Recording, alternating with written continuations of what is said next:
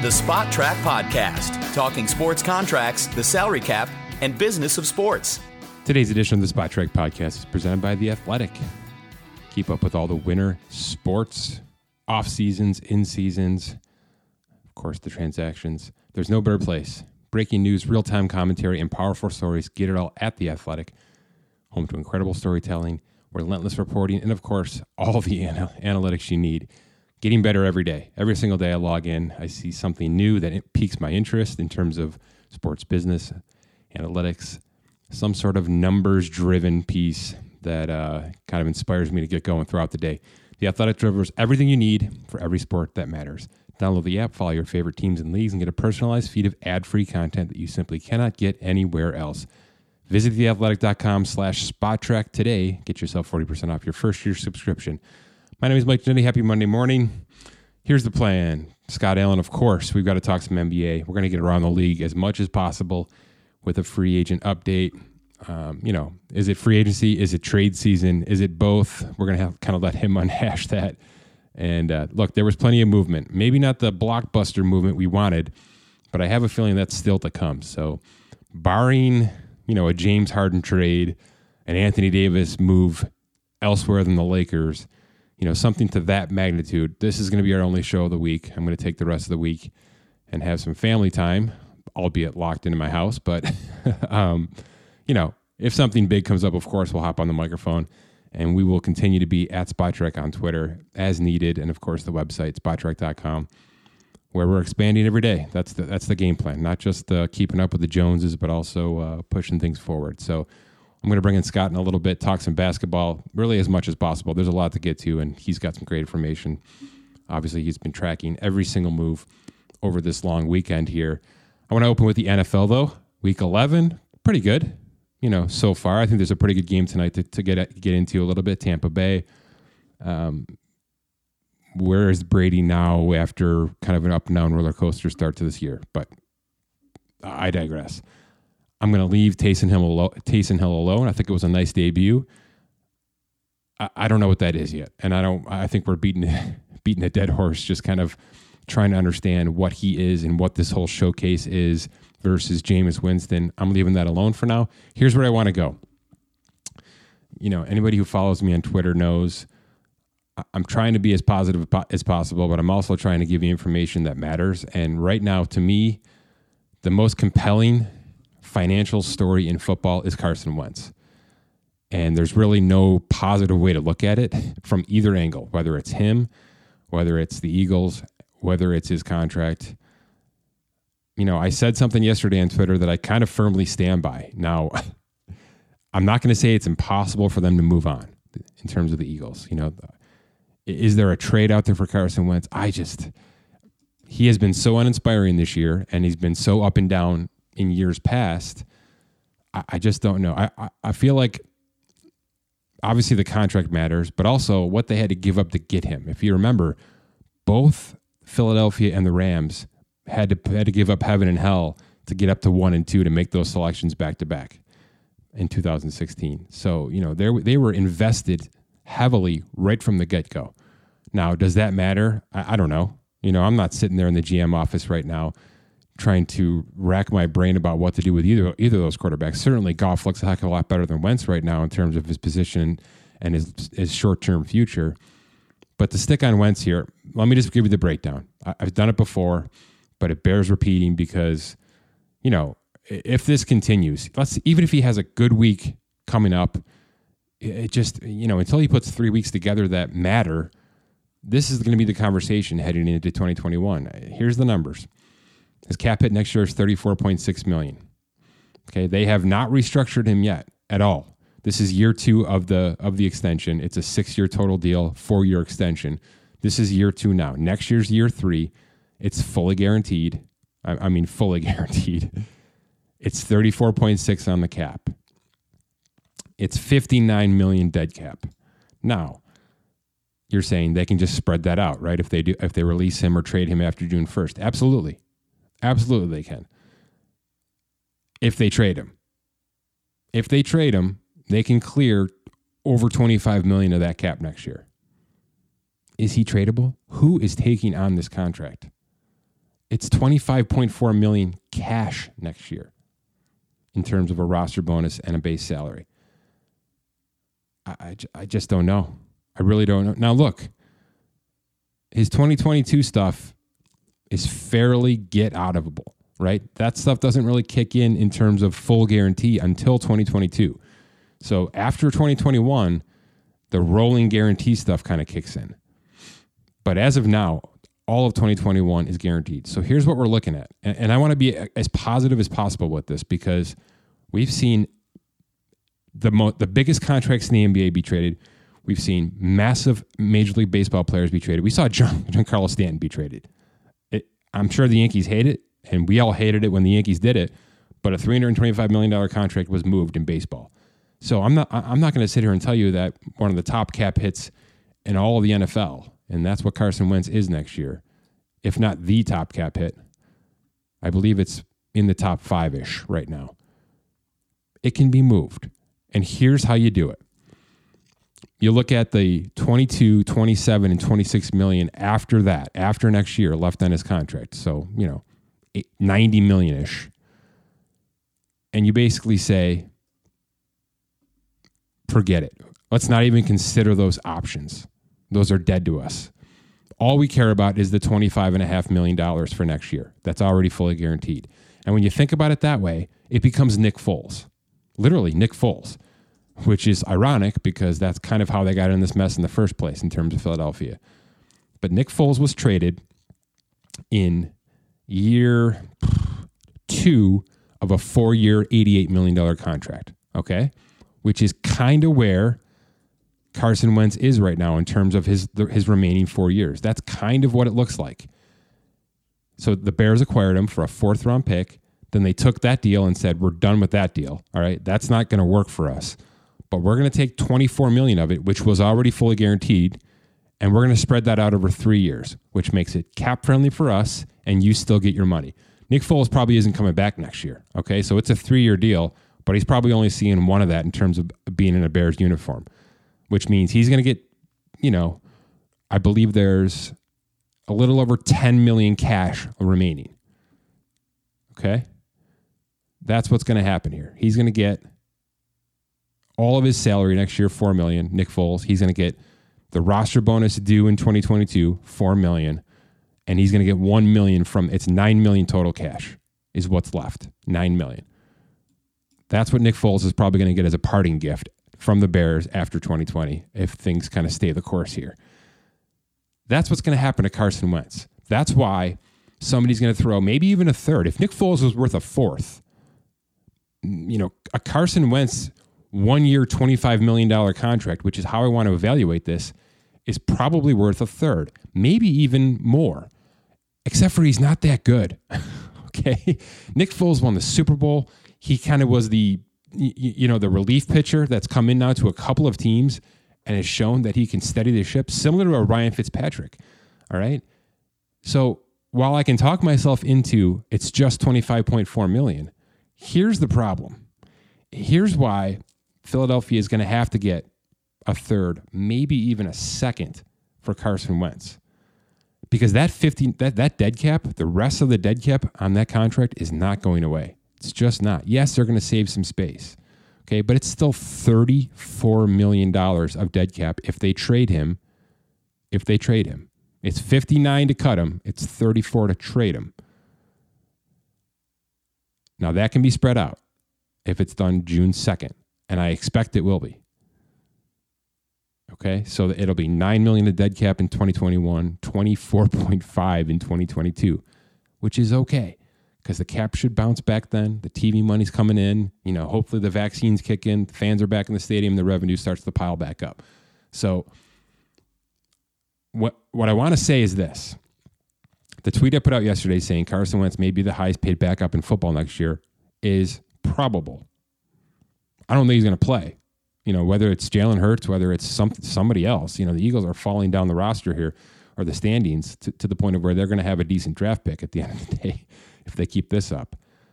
You know, not to mention, where's Matthew Stafford going to be? Where's Matt Ryan going to be? Where's Aaron Rodgers going to be? Where's Jimmy Garoppolo going to be?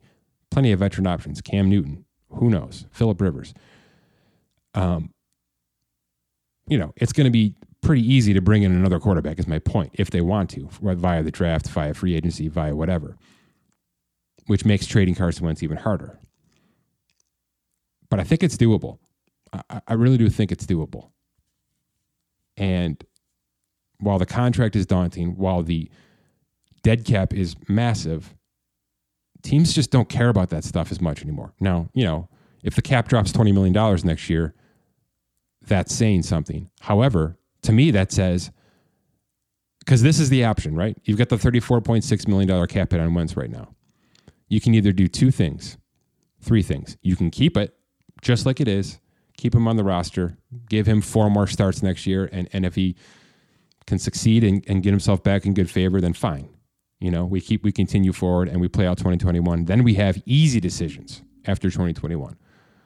Number two is we keep him, we restructure in order to lower the cap hit because the salary cap has dropped so much. We have to do it. We have to do it. Not a great option. That's kind of what we saw with Tannehill in Miami, which made absolutely no sense. We saw that with Flacco in Denver as well. You know, you're you're just pushing your dead cap down the line at that point. I, I guess it's okay. I, I don't I don't really uh, buy into that. You know, that push it down the line, especially when there's so many unknowns right now. And you know, you, you here's the thing: you're doing it knowing you're probably not going to have this guy next year. So it's literally just let's fix ourselves today so that tomorrow's you know a, li- a little bit worse, but at least it'll be tenable. Not, I don't buy into that really. So it's one, keep him at 34-6. Two, keep him but restructure him. Or three, trade him. Cutting's not an option in my opinion. You're not taking that dead cap on. So trade him and and the marketing pitch is Nick Foles. That's the marketing pitch. Okay, what pick is worth three years over twenty five million? You know, twenty five million over three years. The Nick Foles restructured trade contract. Somebody somebody's going to buy on that. I, I truly believe that. I think somebody can buy because maybe Carson just needs a change of pace, better weapons. How about that? I mean, we don't talk about it enough. It's Travis Fulgham's a nice story he should be somebody's third third option right now, and that's not the case in Philadelphia. I, I granted injuries or whatever, but there are better weapons out there for sure. And if your team is just looking to change their pace at quarterback, this is an option. This is an option because you know if you just have to guarantee 25 million and you can turn that into a bonus slash three cheap salaries a la the Nick Foles move, I, I, don't think it's that dumb. I really don't. Now, is he a great quarterback? I don't think he's great, but he's probably good.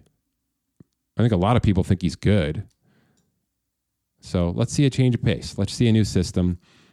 Let's uh, let's forget about the the other three years on this contract. They're gone. Whether it's Philadelphia or whether it's any other team, those years are gone. So when you look at Carson Wentz on Spotrac, disregard anything under the potential out because it's meaningless right now. You know, outside of the dead cap, which of course is going to accelerate up to the Philadelphia 2021 season most likely. But three options: keep him at 34.6 and just deal with it, whether he's the starter or the backup. Keep him and restructure so that you you can live a little in 2021, but you're going to get hurt again in 2022, or trade him. Those are the options, in my opinion. He's at that point now. We've seen enough. The sample size is big enough. You know, he's injury prone. He is inconsistent. He's not the same guy he was when he came into the league. All those things are true. They're fact. I'm not. That's not an opinion at all. But the contract is real. But it's not as real as it looks. As with any any NFL contract, one year, twenty five point four million after 2020. That's what we have to have to focus on. That's what teams who are thinking about acquiring him are going to be focused on. Think Nick Foles when you think Carson Wentz. I'm sure many of you already do. All right. Uh, outside of this, you know, people have questions on Drew Brees. Like I said, I'm leaving Taysom Hill alone right now. Just know that getting out of Drew Brees next year is doable, but there's going to be a big wallop of a dead cap hit, big one. So I, I don't know. The Saints are kind of all in right now. That's all I'll say about that. They're kind of all in, and they know it.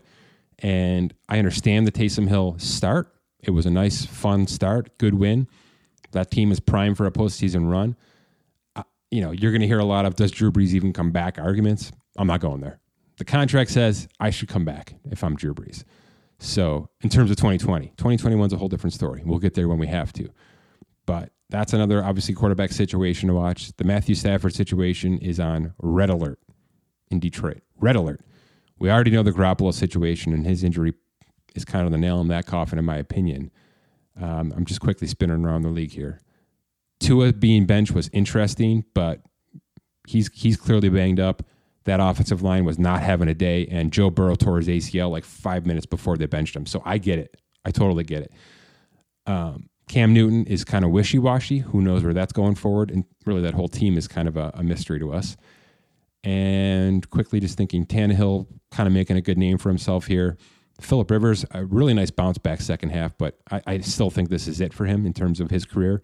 So Indy's going to be on the clock for a quarterback. Indy's going to be on the clock. Carson Wentz, Indy, I don't know, maybe, maybe, right? It's kind of Jacoby Brissett-ish in terms of that contract, one year, twenty five million. Maybe, we could see that happening. Um, you know, Jacksonville's probably going to the draft. Outside of that, you know, the Jets are going to the draft. I would, I would hope.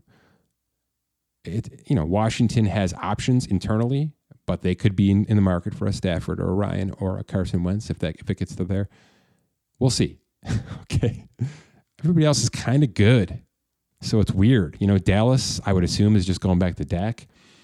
There's a lot of just kind of good teams in terms of the quarterback position. We're, we're good, at least for now. I don't consider Philly one of them. So, any questions on this stuff, obviously reach out at Spotrac on Twitter. We'll be keeping up with that. And uh, obviously, this is you know one of those teams to watch. As brutal and painful as it is, the NFC East is there's plenty to, to consider in the offseason in the NFC East. So they are in that regard, it's must see TV. All right, let's bring in Scott Allen. We'll talk some basketball, and we'll get out of here for the Thanksgiving week. Joined on the Hit Parade Hotline, Scott Allen. Scott, happy Monday. Happy NBA free agency Monday. I know it's been a busy weekend for you. Um, look, uh, characterize this free agency for me, knowing what we know now. Is this the year of the trade, or is this the year of none of these players are really that good, but we're gonna make a lot of moves just to kind of change our teams and see what happens and roll the dice. It's the year of 2020 where that's a bad answer. You, not a lot of people are going to like that answer. No, they're not, but it, it is. It's it's an effect of what has happened over the last 6 months where meaning what Scott are, are teams actively trying to get cheaper? Is that what you're they saying? Are. Okay. They're trying to get cheaper and they're preparing themselves for 2021. They're making sure that they have cap space available for whatever is going to happen next season. They're they're moving things around accordingly. They're signing players to uh, one or two year dealers where the second or sometimes the third um, year is non-guaranteed or a team option. They're preparing themselves for the upcoming 2021 season. And with that being said, everything has happened within the matter of you know 48 to 72 hours. So teams are moving as fast as they can because players, uh, from what I understand, have to be uh, at facilities on like November 30th in order to start quarantining quarantining for training camps. So they're trying to get all their ducks in a row right now so that they're ready to get into camp and be ready to move forward. Are you surprised at how many multi-year contracts there are though, having said all that? Uh, I I am to a certain extent, but I think the teams that know they're they don't really have a shot at certain players in 2021 or 2022. They're taking the chance of signing those players long term to a have their rights and b um, you know solidify their roster moving forward. But like I said, some of these deals, as as some of the information is coming out, as some are these deals are being official, is that second and third year has either a non-guaranteed yeah. or it has a team option. I know the Knicks they signed three players and they have they're essentially one-year deals where the second year are team options, leaving them to not uh, exercise those options and keep their space open for next season. So there were 28 deals so far in free agency that are three years or more. And you're right, there's some gray area there because some of those have, you know, third year is the option, whatever, blah, blah, blah. less, way less than half of those are players that stayed with their current team, which you know you can discount that however you want. My point is, if you're bringing in somebody new, it's going to be one, two years at the most. That nobody's making a blockbuster free agent signing unless you're Charlotte, and we will certainly get there. Um, you mentioned the Knicks. I, I had some fun with them on Twitter. Let's get real though, because you know they're a real team, despite what you've seen on the court the past three years. Are they just in still in tank mode? Is that just the fair way to look at it now? They they, they weren't in a position to strike big in this draft because of their lottery selection. Um, they didn't have the assets to acquire players via trade or via sign and trade and free agency. And in order to, you know, remove the cap space to bring in a Gordon Hayward or, you know, player X, Bogdanovich, they had to basically punt on two or three of their own assets. Is that just them saying, you know what, this isn't our year? Truly, it's not a good free agent class anyway, so we're not going to move giant boulders to get out of the way for somebody we're not even sure of. And oh, by the way, our draft picks, you know, going to be a guesstimate at, at, at, you know, it really is. It's when what were they eighth? I mean, you just can't do much with that right now in the NBA. So, I, I think I understand it. Am I correct in what I'm saying here? No, you are absolutely correct. Like I said, they, the three contracts that they did sign or are, are agreed upon yeah. it's a one year essentially where they have a team option the second year so they are they're just status quo they're bringing in veteran players so they're going to put at least a product on the court that should win some games um, it, it's not like they're bringing in a lot of guys that have absolutely no experience whatsoever. It's just a matter of are they going to, is Thibs going to be able to, um, you know, have them gel and, and win enough games if if that's where they're going to go. But you're right; they are setting themselves up for uh, 2021. They see the writing on the wall that they're not going to be stellar and just just get through the season. They are the betting favorites to be the worst team, tied with Cleveland right now in terms of the FanDuel Sportsbook. So not surprised. That's exactly where they want to be. If if I had to guess, is that right? Yes. Okay. Enough said about the Knicks then. All right, rapid Correct. fire, Scott. Keep your keep your answers kind of uh, kind of clean and, and simple for us here because there's obviously a lot of rabbit holes we can get down, but there'll be another time for that because quite honestly, there's a lot still in limbo. Yes, some of these things have become official, but a lot of these moves, and I think you might agree with this, are predecessors to other moves. You know what I mean? There's signings, there are trades that have happened. I mean, Trevor Ariza has been traded traded 97 times in the past two weeks. So, you know, we're going to see more of that. We're going to see guys who are just placeholders, literally just cap hit placeholders to, to make a transaction work that have bigger fish to deal with down the road, whether that's a Harden move or a Russell move or a John Wall move or, or whatever might happen. You know, Brandon Ingram is still kind of in limbo. That's a really interesting name. Anthony Davis, of course, we don't think he's in limbo, but he's still available to some degree. Um, so let's just put pause on solidifying too much of these rosters. But you know, our friends at the Athletic have done a really nice job of, of a piece that basically says, "Here's who they added. Here's who they lost. Here's what we think about it." You know, and that's sort of what our goal is here as, as well. Less about the numbers. You can visit spotrac.com, of course. We've got a free agency tracker. We've got a trade tracker. We've got our transactions wire. Your cap tracker is going to be important this time of year. You know, we've got a lot of views. We're going to talk a little bit about our off-season tracker where we're basically tracking all the expenditures, the free agent spending, the draft spending, the, the extensions that have kicked in. We've had a couple of nice ones in the past 48 hours as well. So teams are busy. There's no question about that. And like I said, it's kind of a, a bevy of moves to mask the fact that none of these players available are really that damn good, right? that's kind of, hmm. that's kind of how I feel. I think you mentioned somebody somebody you're listening to said it's kind of musical chairs right now. That, that that's correct for the but it's but it's not A list musical chairs. It's C-list musical chairs, right? It's kind of right. it's kind of a lot of sixth men getting moved around, which is fine. And speaking of which, I want to start with the Lakers. That's exactly what they did. Is they addressed the their immediate bench. It was about adding depth. They, they obviously love their starting lineup. It just won them a championship. Um, this was about adding depth at the very beginning of their bench. They brought in the sixth man of the year, in Montrezl Harrell. They brought in Dennis Schroeder, who can you can argue is just as valuable at a different position. Here's the only question I have for you. Well, number one, how the hell does Kentavious Caldwell Pope keep getting these contracts? But number two, do they have enough at point guard right now? Is Schroeder an everyday point guard, or is LeBron going to be the quasi point guard right now for that team? To start the season, it'll be Schroeder. If, as the season progresses, I think you'll see LeBron take more. Uh, that, but is that enough, or or is is me thinking Kuzma is going to get flipped for a point guard probably in your wheelhouse? Or do they think Alex Caruso can really be their backup point guard? So they they have options. I, I mean, have, they, have, point, they, have they have they replaced Rondo? Is a better way to ask that question. Um,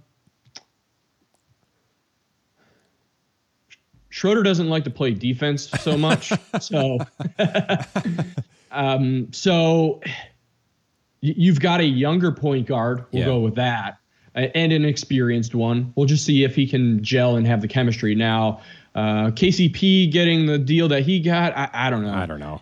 They they really wanted him. LeBron must love him. The, it just feels Tristan Thompson, he doesn't it? Where LeBron just said, "Hey, this is my guy. You're going to pay him." You know. That and he had a good playoffs, and yeah. uh, he's got Rich Paul. So That's what I'm saying. Combi- it's, it's, LeBron's guy, right? yeah. All right, Portland. Uh, sneaky good.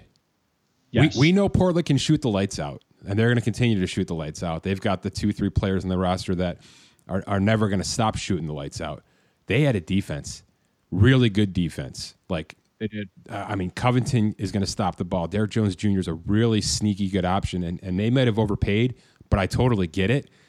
You know, Carmelo was not a defensive signing. Let's put it that way. But uh, that that was clearly their goal, and they they succeeded.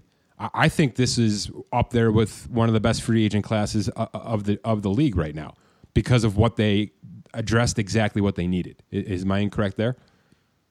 No, you're not incorrect. And they also did get a little bit bigger too with bringing in Kanter right. to go with Nurkic and, and Zach Collins. So they they not only have added defense, but they've added depth, yeah. which we talk about all the time, especially when you get into the playoffs. This is a sneaky good bet for me if I'm a betting man and I, I laugh at the Western Conference and how loaded it is, at some point this team is going to break through. And I think the moves they've just made are at least capable, making them capable of doing that. You know, wherever I'm going to look right now, real quick, where they sit in terms of the Western Conference, you're going to love this bet. I mean, they are plus 2,800 to win the West right now. Oh, wow. Look, the, the Lakers don't like probably that. don't want to win the West this year because that means LeBron's working his ass off, and that's not in the plans right now. You know what I mean? They probably are mm-hmm. not going to win the West. The Clippers might win the West. You know, Denver could re, could re-win the West again. They've done it two two years ago. Golden State's got to be slipping, but man, you get Portland. Portland is the twelfth, no, the ninth highest team in the West right now, according to FanDuel Sportsbook. Ninth. Ooh, wow! I, I like them a lot. I, think, I, them, I think yeah, they had a very very good offseason here. Okay, Milwaukee. Let's switch to the East. I think we differ on this one. What's your take on what Milwaukee has done now, now that that gigantic transaction is final? They're trying to do what they can to show Giannis what they're putting together. They lost some assets, so if they lose Giannis in, in free agency next year, then they may be hurting in the, the short and long term. But I think they're they're a little bit better, especially having Jrue Holiday. But I don't think they're uh, gangbusters better. Yeah. Um, it, it's sort of you know th- they moved some things around. They were hoping to have the Bogdanovich, and that fell through as we talked about before. And they're bringing in some nice pieces with Torrey Craig, Bobby Portis. So you're bringing in some some depth in that case, but. You know, a lot hinges on what Giannis is going to decide. I think they improved their point guard position.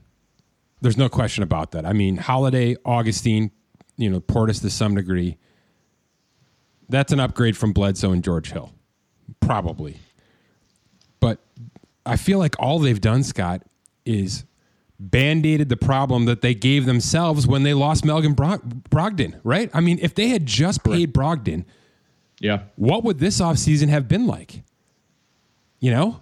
Probably yep. Bog, probably Bogdanovich. It probably they, they would have gone all in on him as an upgrade to Middleton. Then they could have kind of serviced those two players together. Versus now Middleton's the only shooter again. He's the only shooter from the outside, really. I, I mean, true shooter, and he's not really a, a bona fide three point shooter. He likes to step in, from what I've seen at least.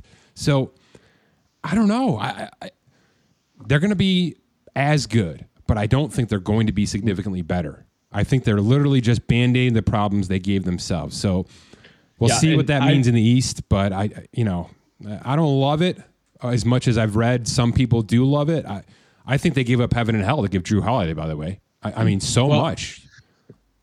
Yeah, and, and that's what I mean. They it's they've gotten better, but not they're not great to the fact that I think they're um, you know going to be the overall favorite to to win it all. And, and with that being said, Giannis has we talk about Harden and, and, and Anthony Davis and LeBron having so much power. Giannis, when you really think about it, has the most power out of any player in the NBA right now for the fact that he is handcuffing teams to try to make cap space for next year, but he's also hurting the Bucks because they don't know where they're going to go unless they've had conversations with him and they know that he is going to be there and he just hasn't signed it. But he has so much power that he a lot of the league uh, is on hold because of him. I just don't. I don't think he's signing that extension. I'll say that much.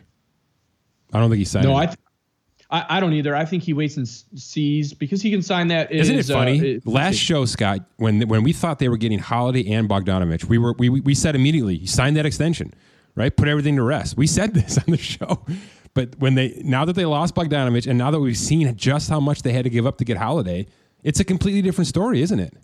it is very much. Yeah. All right, let's move on. Let's let's go to a little bit more of a confusing offseason.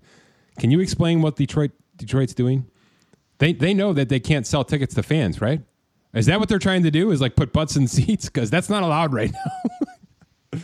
Not allowed, and uh, what they're doing is not going to get butts and seats to, to begin with. I don't think. what in the world is happening? Um, I, I don't know what. I, I had conversations back and forth with you saying, what are they doing? They're going extremely big.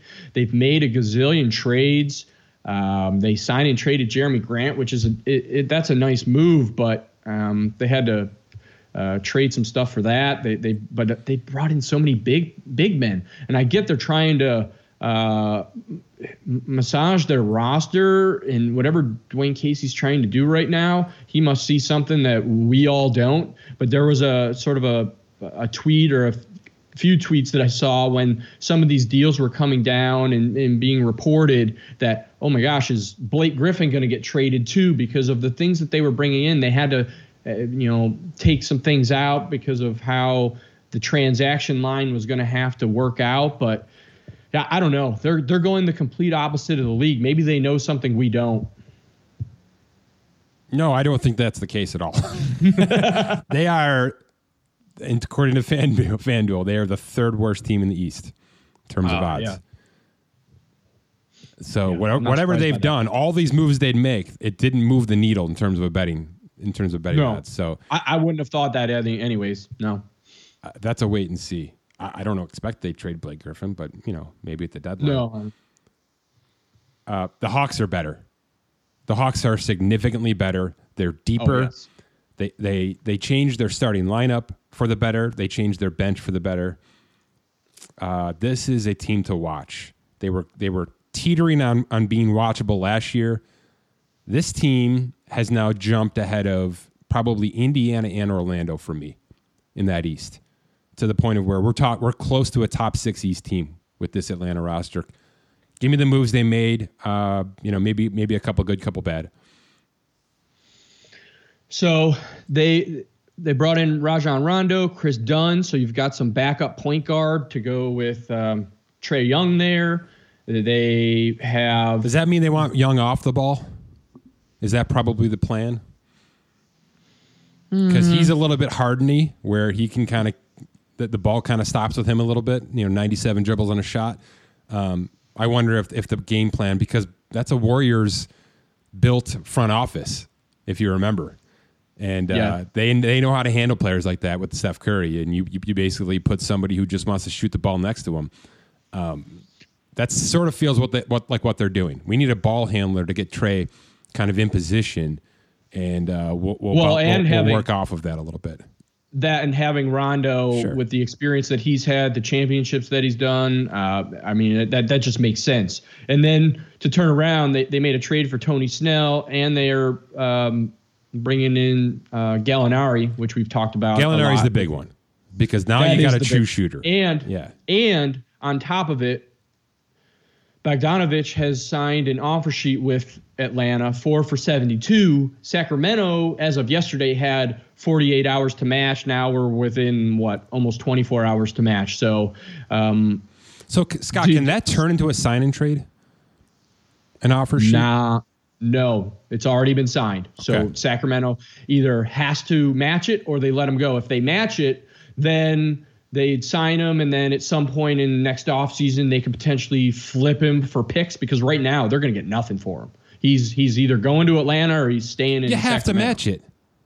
You can't let him walk for nothing. You, you Yeah, are. if you're you are- Sacramento, ugh, if you're so Sacramento, yeah, yeah. If you're Sacramento, you you absolutely have to sign that um, and, and and flip him down the line. But right now, uh, the clock is on on them to make that decision. Miami, kind of status quo. Lost a couple of uh, you know middling pieces. Derrick Jones Jr., Jae Crowder, but you know they filled that with Harkless. A- Avery, Yeah. Avery Bradley's a nice compliment to Goran Dragic if he need. I, I just think it's smart. Just you know we we overachieved last year. Let's step back, add some more depth, and, and try to do this thing all over again. Right? Yeah, and they're making sure that they have the space for Yes. 2021. I was just going to say these are do one not- and two year deals. These are these are not going to hurt their cap. Yes. Dra- Dragic was a one in one year, one team option for the second year, and um, they're they're just making sure that they have that space. I do not expect to see uh, Bam Adebayo to do his extension this this offseason because they want to make sure they have as much space as possible for next year. So I, I would. You're talking Giannis, of course, right? Oh yeah, absolutely. On, Yeah, it well, would just be Giannis- unbelievable. Giannis and anybody else that you know they may want to target that's an upgrade. Um, I mean, there, there is a slew of players that are on the list for next offseason outside of Giannis that could be potential for Miami, especially with what they've been doing and putting together. So, um, yeah, I don't expect Adebayo to go with that extension and any other uh, free agency signings that they have. They'll be th- th- they're going to be up at 14 or so at the end of this, so they're probably done signing outside uh, a two way or anything like that. It's good. I, I mean, that's exactly what we kind of expected out of that team. Yeah, it is. status quo. Uh, I'll let you pick Houston or Boston. Let's go Boston. Yeah, interesting, huh? Very, very. Okay, Tristan Thompson in as expected. What you and I both talked about, they were going to get, get get a big man one way or another. We kind of assumed it was going to be Turner, Miles Turner, because that would have been, you know, you sign and trade Gordon Hayward to Indiana, Indiana, where we all thought he was going, and you get yourself a big man in the process. Not only did that not happen, but Gordon Hayward walks for nothing. They couldn't find a trade partner that, that worked out at all because they didn't want to take back uh, Batum's contract, right? So I, I don't know. Without going down the Hayward rabbit hole just yet, did Boston do enough? I mean, are they going to be serviceable at their current pace, or are they, are they taking a step step back here? I think they're status quo. They brought they brought in Jeff Teague, who's a uh, serviceable serviceable point guard with Marcus Smart uh, behind Kemba. There, you've got Thompson, who is the big presence that we've been talking about forever. I, I just think, uh, you know, I, I, I think they're status quo. Hayward going out and then bringing in the pieces that they brought in. It's it, it, they're going to be where they were last year. I, I look at it this way. This team's been good now for three, four years. Really good. Eastern Conference, you know, semifinalists. Wh- What really needed to get replaced with Gordon Hayward? I mean, they kind of survived life without him for a season say, and a he- half. And yes, I he showed I- flashes when he came back, but it's not like you had to, you know, replace 50 home runs on the, on the batting roster. You know what I mean? Right. That's not Correct. what this was. Yes, he's a hell of a player, and we're going to talk about it in a second. But I, I, I'm pretty sure you can nickel and dime this with a couple of players. You know, two Agreed. two veteran depth pieces that can make up the production that he. I mean, Kemba and Tatum should be one of the best backcourts in the league. And I know Tatum's going to step in more now. He's going to be more of a power forward player, but he certainly has developed his outside shot, at least a, a mid range two. That That's that should be good enough, especially in the Eastern Conference. I just don't think I, I completely agree with them not taking on a contract in a side and trade that they didn't want. Don't do it. Uh, I mean, that's it's one of the, the the fails of having rights, of bird rights, of having a match salary. If you don't love it, don't do it just to do it. You know, so many Right, teams, and- so many bad teams fall into that trap. By the way, Charlotte's one of them with Terry Rozier last year.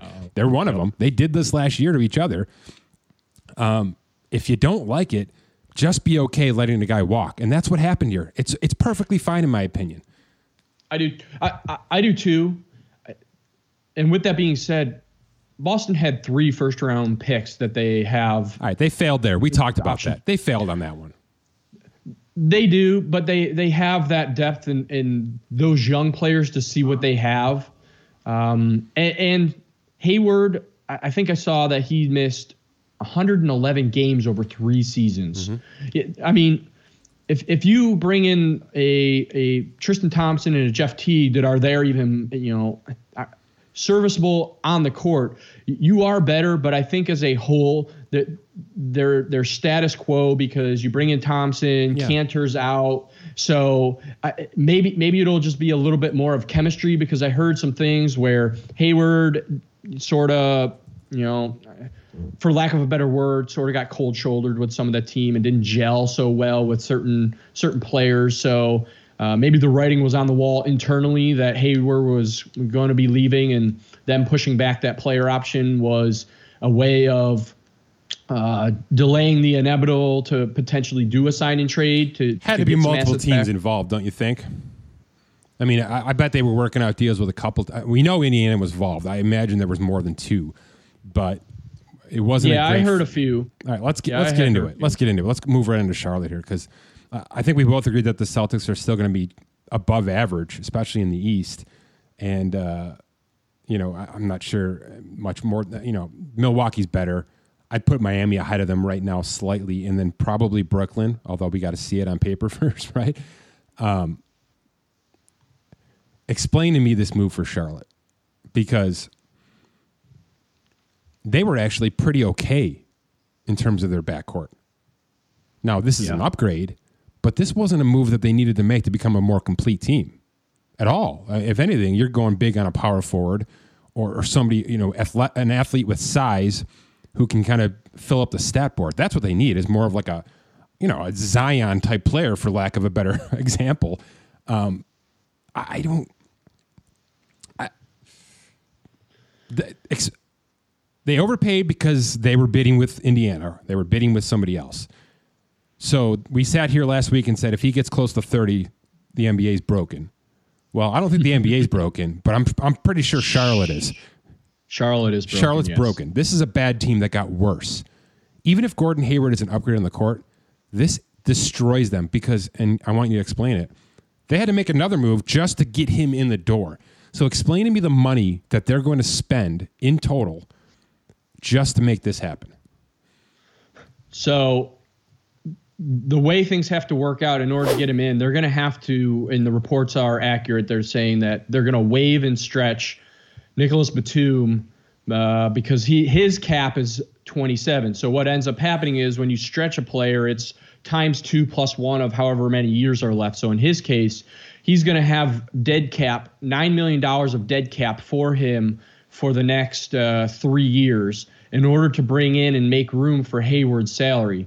What that ends up translating to is over the life of Hayward's contract of four years, that would equivalent of uh, a total cap sum of 147 million for having to waive and stretch Batum and bring in Hayward. So instead of Hayward being just 27.9 or around there for this upcoming season, it's really if you add Batum's 9 million in there, they're really paying close to 37 million just to have Hayward signed on to Charlotte alone. It's unbelievable. It's just unbelievable what they're doing. It is. And I, I, I joked about it before with Detroit. If you're trying to sell tickets, right? Like, are you trying to bring in more excitement? What is the goal of this? An oft injured player now over the past four seasons who's heavily overpaid. I, I don't get it. I just don't get it. You're trying to are you trying to recreate Kemba? You know what I mean? It, because that spark worked a little bit, and he certainly was able to carry that team, not far, but carry them a little bit. Th- this isn't going to make them a playoff contender at all. No, no. I, I think it's a combination of two things. One is Gordon Hayward was the flashy name, and Michael Jordan and the Charlotte Hornets here are going after the flashy name of the of the offseason. And two, back when um, he was uh, going to be leaving um, Utah, they signed him to a, an offer, Offer sheet, I believe. Correct. So they they had some history together already, and so maybe they still It should watching history. per, perhaps they're still watching tape from four years ago and not most recent, or didn't even look at his you know his stat lines for the last couple of years. But I think it's a combination of both, and you know, I don't. It, it's not good business. It's also know? not a good team for Gordon Hayward. No, it's I'm not, not, going to blame the guy for signing a 120 million dollar contract. If somebody oh, offers that, absolutely you take it. But Yes. it's not a good fit for him either. Now he's he's going to be asked to do a lot. Can he even do a lot anymore? We're, uh, I- I'm confused. Sorry, I'm confused on it. Um, and oh, by the way, you know what good teams don't do? Good teams don't stretch players in order to acqu- assign other players using cap space. It never happens. Never.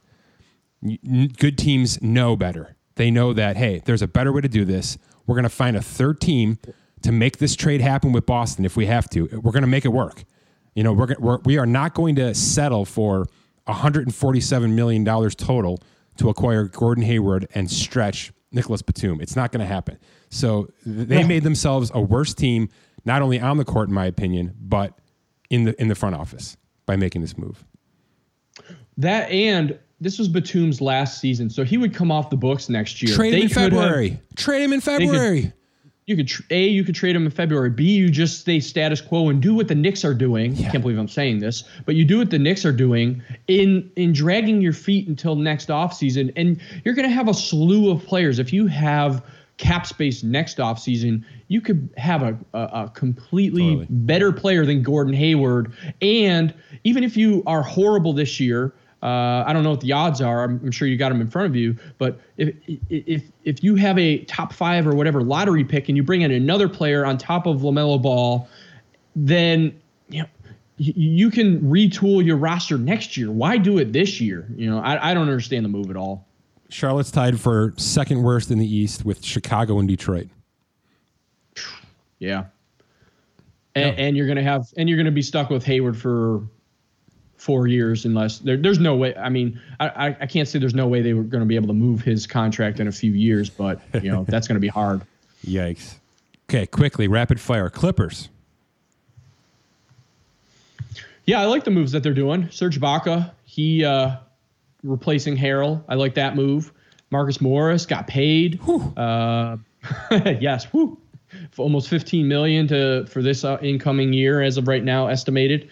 Um, yeah, And There's- Kennard. I mean, somehow they got Kennard from Detroit because Detroit didn't didn't want shooters. I don't, correct. I don't get it. Uh, those are No. three nice moves. The three, the, I'm fine with all of it. They they're going to be physical. um, Mm-hmm. You know, they're playing. They're kind of playing, rolling the dice with Father Time a little bit on Ibaka, who's eventually going to fall off a cliff here. But he looked great with Toronto, and I, it's fine. You know, it- it's all that, is. that team's all about George and, and Leonard. If those two can gel and, and make a whole season work, they're going to be just fine.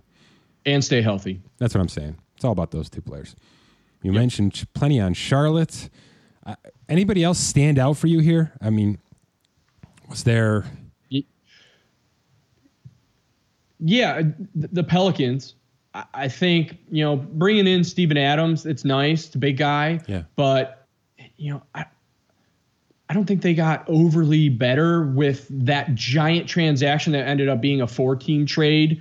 Um, in, in sending out what they did, I mean, they did. They, they moved three guys that did sign in trades to go to Charlotte, or sorry, to Oklahoma City, and they, they I don't think they got any picks back, if anything. So you know, they brought in a big guy who is gonna work with Jaxson Hayes and uh, Zion Williamson, but that's another team I'm I'm sort of scratching my head with. uh, obviously they're going to bring in hopefully. Uh, we haven't heard anything with Brandon Ingram, so that that remains to be seen. Derrick Favors as well, I believe. Um, uh, no, wait, Favors went somewhere else, I believe, if I remember correctly. Mm-hmm. But that, that that's just a team that I, I'm I'm scratching my head with. I I think they're in between what the Knicks are doing and what good teams are doing. They're sitting right in the middle of it. And that's David Griffin's style. He's a little bit Sam Presti. You know, he's got a little OKC in him, but he's also got a little bit of Lakers in him too, where he, he, he he'll strike when he needs to strike. Because I look at the roster now, you mentioned Ingram. That's coming. That, that's certainly coming. I mean, he's letting Ingram do his due diligence clearly and try to get an offer sheet. Uh, I'm not sure it's coming because Ingram's got his own history, but he's made he's made cap room to handle a max on Ingram if he has to. I think he knows that's probably what it's going to come down to. But he's trying to he's trying to find somebody to come in lower is what he is. Give, give me a lower offer sheet so that I can go back to Ingram's camp and say, look, you're not a max guy. I let you go out and get one. You didn't get one. I'm good Correct. with that. He's got Zion on club options after this year that should be a no brainer unless the injury bug really sets in there. Steven Adams is, is expiring. JJ Redick's going to be expiring. You're going to have Lonzo restricted. You're going to have Josh Hart restricted if he even makes the roster, honestly. It's all kind of settling into a one year year situation for New Orleans. And, and, we talked about Lonzo Ball with you know he's knows? extension eligible, eligible. So and who knows on that? I I, I wouldn't Correct. think they would now that they've got Bledsoe in the fold for the next three seasons, or at least he's on the roster. I think they're trending more towards the Knicks than a contender right now, getting themselves set up for 2021, where they're going to be able to say, all right, Lonzo, we're going to sign and trade you out of here. Uh, you know, we're going to lock in Ingram, but we're going to bring in two big guys, two big names next next free agency to go with these this Ingram, Zion, you know, Eric Bledsoe as a depth piece kind of situation they're going to be set up. They're going to have cap space. They're going to have draft assets, but they they have acquired a few this year. Um, and they're going to have two legit, possibly two superstars in Ingram and Zion Williamson, possibly a third in Ball if he takes a step forward. But I think they're going to be ready to pounce on big time free agents in 2021 because of the way that this uh, the yearly cap situation is set up for New Orleans. So I do think it's a bit of a slow play year. Acquire some assets they're happy to take on Steven Adams on the expiring because, quite frankly, they need it. Uh, that's a perfect compliment to Zion right now and to keep Zion away from the boards a little bit and keep him healthy as they try to ramp up for next offseason. I'm totally good with New Orleans here. Totally good. That David Griffin seems like somebody who knows exactly what that team is and is, and is playing, you know, chess instead of checkers. That's all. I'm, I'm good with New Orleans right now. Okay. Okay. Uh, quickly, off-season spending to date. Utah, big time extension, right? You want to talk about those extensions at all? Nothing really stands out. Stat, yeah, Jayson, Jayson Tatum, De'Aaron Fox, and Donovan Mitchell, right? So the, the players that haven't got him, Scott, are Lonzo, Lonzo, and Bam, Bam. Bam. Okay. I mean, pretty much anyone in the 2017 draft is eligible. Uh, first rounders are eligible right now. Those those three: Mitchell, Tatum, and um, Fox. Fox they're getting the the max five for 163 per the the cap right now. They have language in there that they can increase to super maxes. Um, and in, in Tatum and Mitchell, they have a, a fifth year player option, so they should, could opt out earlier. Mm-hmm. Their language, from what I see, is it's if they make an All NBA, they get to the 30 percent. Fox, based on the reports that have come out, his are tiered. So if he gets third third uh, All NBA. Why would he agree to 20, that? 26 percent, and then twenty eight, and then thirty for. Why would he agree tier. that, Scott? Uh, he a he was the first to sign it for this season. he's sort of following. It. Yeah, no, I I I think he's following the footsteps of what Simmons had done as far as doing those tiered and Siakam. They both had that as well. So I think they he, him and his agent. May I mean, I understand it. I I almost wonder why the NBA doesn't just adopt that tier philosophy as a whole. You know, if you're a third pl- third All NBA player, does that really qualify you for a supermax? You know what I mean? I I, I kind of understand right. the logic. It's just I don't know. I don't know. Um, but do, but do we? Th- but by the end of that contract, do we even think Fox is even going to be on that roster? I, I, I would put odds on that. Point towards the middle of that extension, he may not even be on Sacramento. Look, um, the NBA is not going to stop trading. Oh, That's God, no. that's what we've learned. This was kind of a garbagey free agent class, and the trades were just everywhere. Every, you're still putting them in right now. I mean, there's literally nickel and dime trades happening as we speak.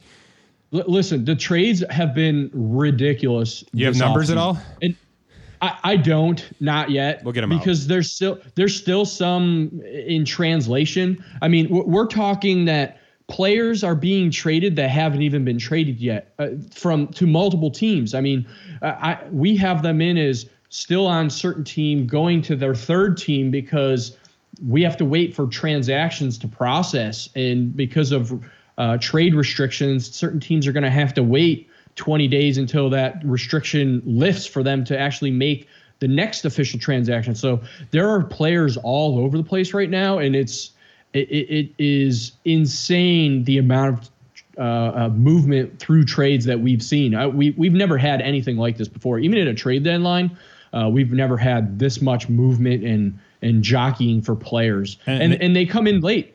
Yeah, Like- yeah, They they, they come in late. We we we hear oh so and so is is signing with this team, and then you know hours later oh it, now it's a signing trade because well, we've got to add this player. Oh, we're we're grouping uh, this team in. Th- this Jrue Holiday trade was originally just Milwaukee and New Orleans in a straight up trade, and then all of a sudden we had two more teams, and it ended up being a four team. and we did not know about the three players that did the sign and trade until it became official yes uh, last night. So it's uh, all this stuff is so fluid until these things are absolutely official. And yeah, the the, the trades have just been bonkers. and it's safe to say the biggest trades haven't even happened yet. I think we all expect at least one big one to happen, whether it's any of those three players I mentioned, Harden, Yep. Ro- Ro- Westbrook, or Wall. Um, it just seems like the writing's on the wall. There's no secrets anymore. These guys just basically take to social media themselves and say, "All right, it's time for me to go. get get on it, Twitter. All right, D- do your worst. Get me out of here." Um, so I would expect that to come to fruition at some point. Although Houston clearly is not in a rush, and good for them because they kind of did okay here, right? I mean, Christian Wood out of Detroit, that's okay, don't you think? I do. Uh, they're going to be, I don't know, kind of serviceable. Where, uh, uh, without kind of looking here, where would you think they rank in FanDuel Sportsbook in the West in terms of odds? Um, with Westbrook and Harden on their roster, they've got to be above Portland. Uh, So I'm going to say six. They're seventh. seventh. They're seventh. It's Lakers, Clippers, Nuggets, Mavs, Warriors, Jazz, Rockets, Suns, Portland. That's your top far- nine. I wonder how far Golden State had fallen when Klay Thompson in, information hit, or if it, so they just I believe they, they, were. were bet up to about plus 900 if I remember correctly. They're back down to plus 1200. Okay, Look, that Wiseman, and Oubre. that Oubre Wiseman lineup isn't terrible. Now Oubre's No, not it's not. Thompson. It's not. yeah, I mean, they're not going to shoot the lights out, but they're going to win some ball games for sure. But I don't know if they're the fifth seed in, in the West, but that's clearly where FanDuel has them right now. But look, Portland, they've Por- also Portland's in- out of the playoffs right now, according to FanDuel. Portland is out of the playoffs. That's that's a no brainer bet to me. Bet that team. Yeah, even to make the playoffs, not even to win it, just to make the playoffs. I mean, Goodness.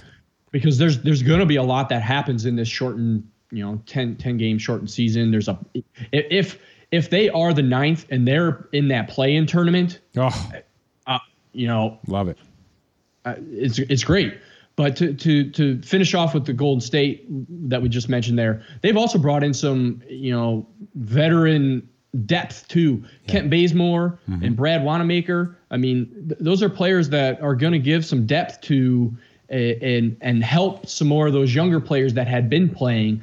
Uh, I think Golden State probably has a few moves too to make. They have some non-guarantees that they'll probably waive or even move if they if they they can for for maybe a second round pick or something. But um, yeah, I, I- like what they did on the fly, knowing Me too. You know, they they kept status. their status quo or whatever was on their big board, knowing that Thompson happened when it did. Just you know, let me ask you luck. this. That's a really interesting point, Scott, because the Klay Thompson news kind of came out right before the draft. Do you think it Right changed anything? Uh, Was No, James Wiseman going to be their pick no matter what? Or, or do I you think think, it- that they had in the back of their mind uh, an opportunity to get out of number two and Klay Thompson's i- i- injury that popped up just said, said, hold on, let's just take the best player available and, and, and move forward? No, I think they had Wiseman on their list the whole time. I think they went with what they were going to do, and then when Thompson deal went down, I, it, the the reports were that ownership said, "Do what you got to do. Yeah. Use that use that um, exception to bring in." And they they don't want to have another season like they had last last season. Let's finish on this. You have a couple of best available names out there still? It's got to be a dwindling list, but Well, I mean, Anthony Davis is still out there. I Yeah. mean, we got to we have to talk about it because he says he wants to resign, but it's all about the negotiation of the the contract. So it makes you wonder, you know, could My- there be a dark horse team that Nah, comes my, in? my guess is this. but I don't think My so. guess is a little Dak Prescotty, where the Lakers want to lock him up for four years or five years, Right. And he's He wants- he wants one. He wants a one wants plus one, one. one. He's he's in LeBron's camp. He knows exactly what kind of control he should have. And and the, Lake, the Lakers are trying to say no, no, no. We need, we need to make sure we need our fans to know that you're here for four years. That's all. Uh, so I- to me, that's it. There's no there's not even a conversation about the finances. It's literally just terms. So.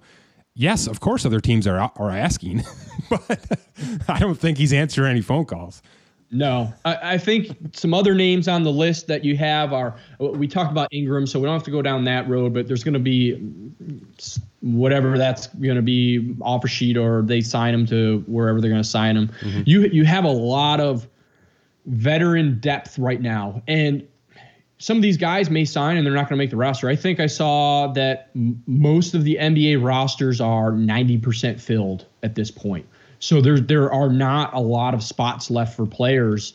Um, but you, you're going to get your Kyle Korvers, your Jared Dudleys. You, um, you have those veteran presence that are going to come in and help potentially on a um, on a young team. Most of these guys are going to be uh, veteran minimum salaries anyway, so th- they may be at a uh, Vince Carter type where they go in and they they help out and they you know mentor some of these young guys.